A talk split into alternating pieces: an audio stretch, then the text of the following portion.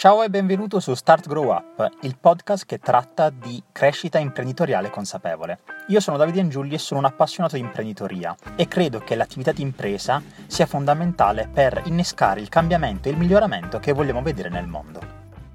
Per la serie Libri imprenditoriali consapevoli, oggi parliamo di un libro che negli ultimi anni mi ha veramente sconvolto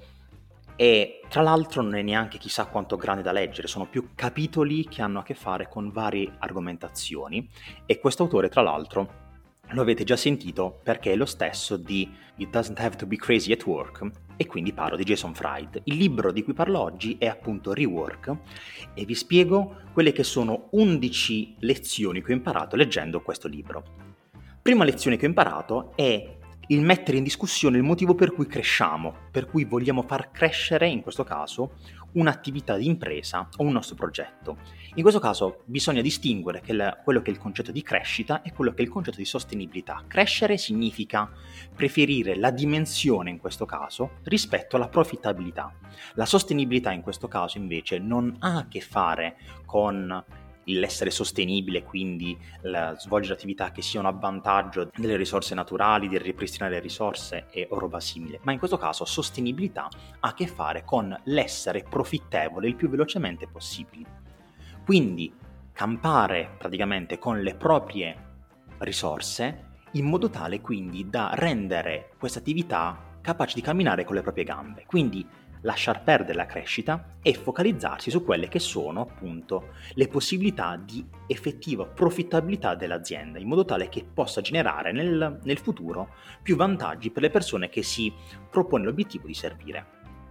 Seconda lezione che ho imparato è il fatto di distinguere in questo caso sempre quelle che è l'attività degli staccanovisti da quella delle attività delle persone, in questo caso efficienti. Quindi è molto meglio essere persone efficienti che trovano il modo più veloce per fare le cose nel modo migliore possibile, quindi ottenere il massimo risultato col minimo sforzo, piuttosto che essere degli staccanovisti che stanno lì ore e ore e ore a lavorare, ma effettivamente concludono poco. Meglio invece essere capaci di concentrarsi,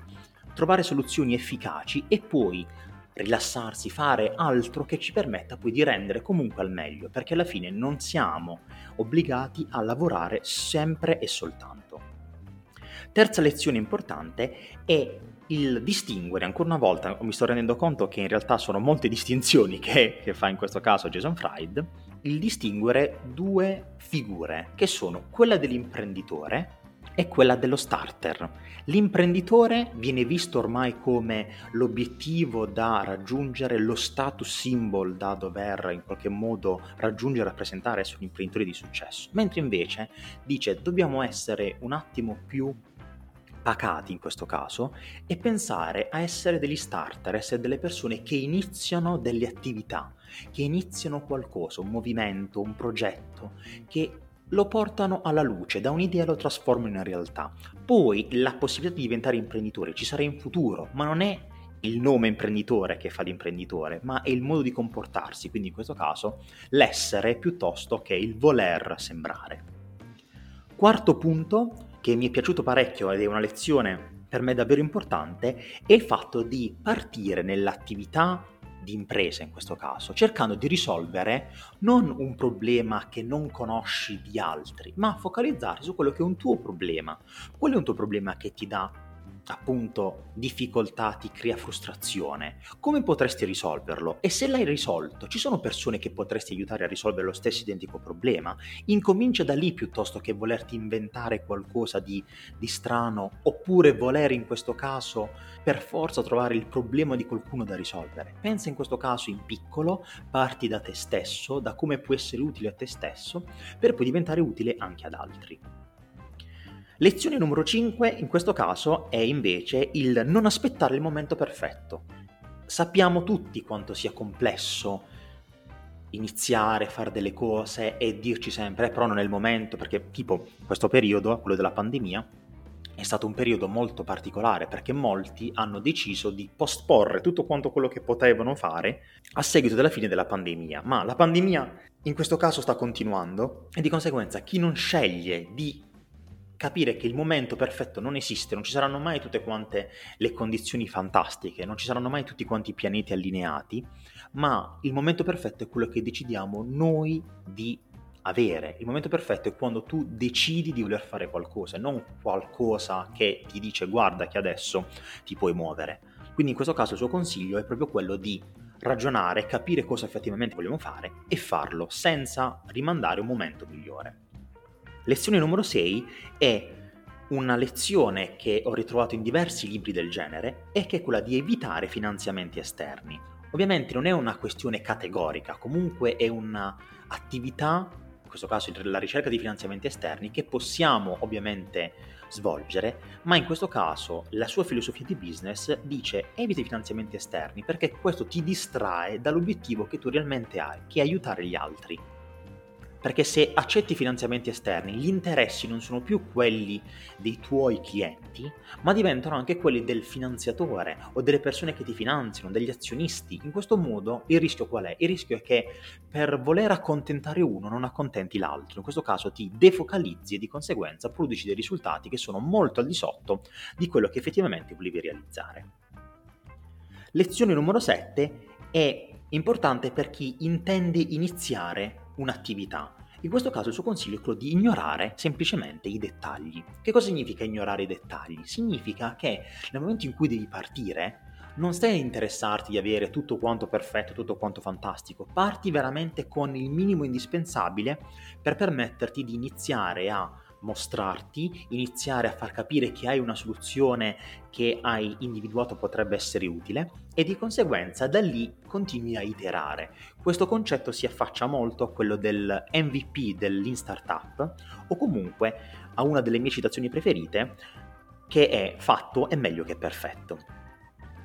Lezione numero 8 ha a che fare con la scelta delle attività che vogliamo fare e la scelta delle attività che non vogliamo fare. Questa considerazione si affaccia molto, si avvicina molto a quella che era uno dei comportamenti tipici di Steve Jobs, ovvero il dover scegliere tra tutti i progetti che c'erano nella Apple a quel tempo, una volta ritornato ad essere CEO, e scegliere quali portare avanti e quali invece tagliare. In questo caso, quindi, l'essere curatore, secondo Jason Fried, significa comportarsi proprio come qualcuno all'interno di un museo che sceglie tra i tantissimi reperti archeologici, tra le tantissime opere d'arte, quali mostrare e quali no, perché sono quei momenti di pausa tra un'opera e l'altra che ti permettono di apprezzare veramente il loro valore, altrimenti se entrassi in un museo che è una cozzaglia di tantissimi dipinti che non hai tempo di guardare, di osservare, di vedere, in questo caso ti sentiresti talmente tanto sopraffatto che non riusciresti più ad apprezzare quelli che sono effettivamente le opere di valore e quelle che invece non ti fanno vivere questa esperienza così gratificante, così ricostituente. Punto numero 9 è molto semplice, però non sempre in questa, in questa società in cui viviamo, in cui la produttività vuole farla da padrone, ovvero dormire. Dormire è importante perché ci permette di recuperare le energie, di essere meno stanchi, meno stressati, meno ansiosi quindi di saper approcciare la propria attività al meglio senza essere condizionati da quelli che possono essere stati d'animo controproduttivi. Si dice infatti che nel mondo startup o comunque nel mondo imprenditoriale, soprattutto americano, il nuovo status symbol non è più quello di essere staccanovisti, ma di avere la possibilità di riposarsi. E questo secondo me è una situazione molto migliore in quanto ci permette di capire che effettivamente non è importante lavorare per lavorare, ma lavorare per liberare anche in questo caso il proprio tempo e non solo soddisfare le, le richieste e le necessità dei nostri clienti o delle persone che ci proponiamo di aiutare. Lezione numero 10, siamo arrivati alla penultima lezione, è quella di concentrarsi su se stesso e non sui competitor. Che cosa significa? Questo è un concetto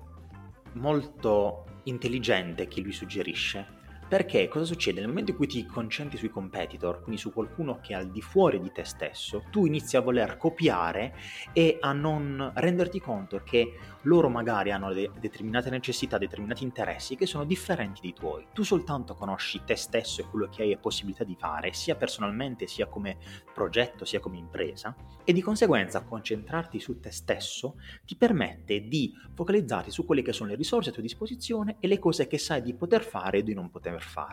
altrimenti rischierei soltanto di finire in un ciclo vizioso di invidia e frustrazione su qualcosa che effettivamente non potrei controllare. I competitor scelgono di fare un'attività, ma tu non sei costretto a fare lo stesso perché gli altri lo stanno facendo, sei soltanto tu che ti stai obbligando a farlo. Ultima lezione, in questo caso una lezione che Jason Fried ripete spesso, l'abbiamo ritrovata anche nella, nell'altro libro da me recensito, ed è l'usare il potere del no. Il no è davvero un superpotere che ci permette di scegliere in maniera efficace quello che vogliamo fare e quello che vogliamo evitare. Utilizzare molto di più i no è fondamentale perché ci permette di distinguere quelle che sono le attività davvero importanti, capaci di impattare sulla nostra vita, sulla nostra attività, rispetto a quelle che invece sarebbero semplicemente un accumulo di attività per dire giusto, giusto appunto che siamo produttivi, che stiamo facendo qualcosa e per in questo caso non voler far vedere che effettivamente ci stiamo ricaricando per essere pronti magari ad affrontare una nuova sfida a risolvere un nuovo problema. La puntata di oggi finisce qui. Che cosa ne pensi dei concetti che ti ho esposto in questa recensione del libro. Avevi già avuto modo di leggere il rework? Se sì, mi piacerebbe un sacco poter parlarne con te direttamente, quindi ti invito a contattarmi tramite Telegram all'indirizzo t.me slash davideangiulli, in modo tale da chiacchierare su questi temi e capire anche su quali sei d'accordo, su quali invece non sei d'accordo e instaurare quindi una conversazione e un dialogo costruttivo per entrambi. Se invece ti interessano questi argomenti, ovviamente ti invito a entrare a far parte del canale Telegram cercando t.me slash startgrowup, dove troverai altri contenuti in linea con quelli che sono i principi dell'imprenditoria consapevole. Se invece reputi che questo libro possa essere interessante per un tuo amico, un tuo conoscente, un tuo collega, qualcuno che si è approcciato al mondo dell'imprenditoria e magari pensi lo stia vivendo in maniera frustrante per lui o possa trarre vantaggio in qualche modo da questi concetti, ovviamente io ti invito a condividere questa puntata e magari, perché no, a regalargli il libro di Jason Fried. Ti ringrazio per aver ascoltato questo episodio e noi ovviamente ci vediamo alla prossima.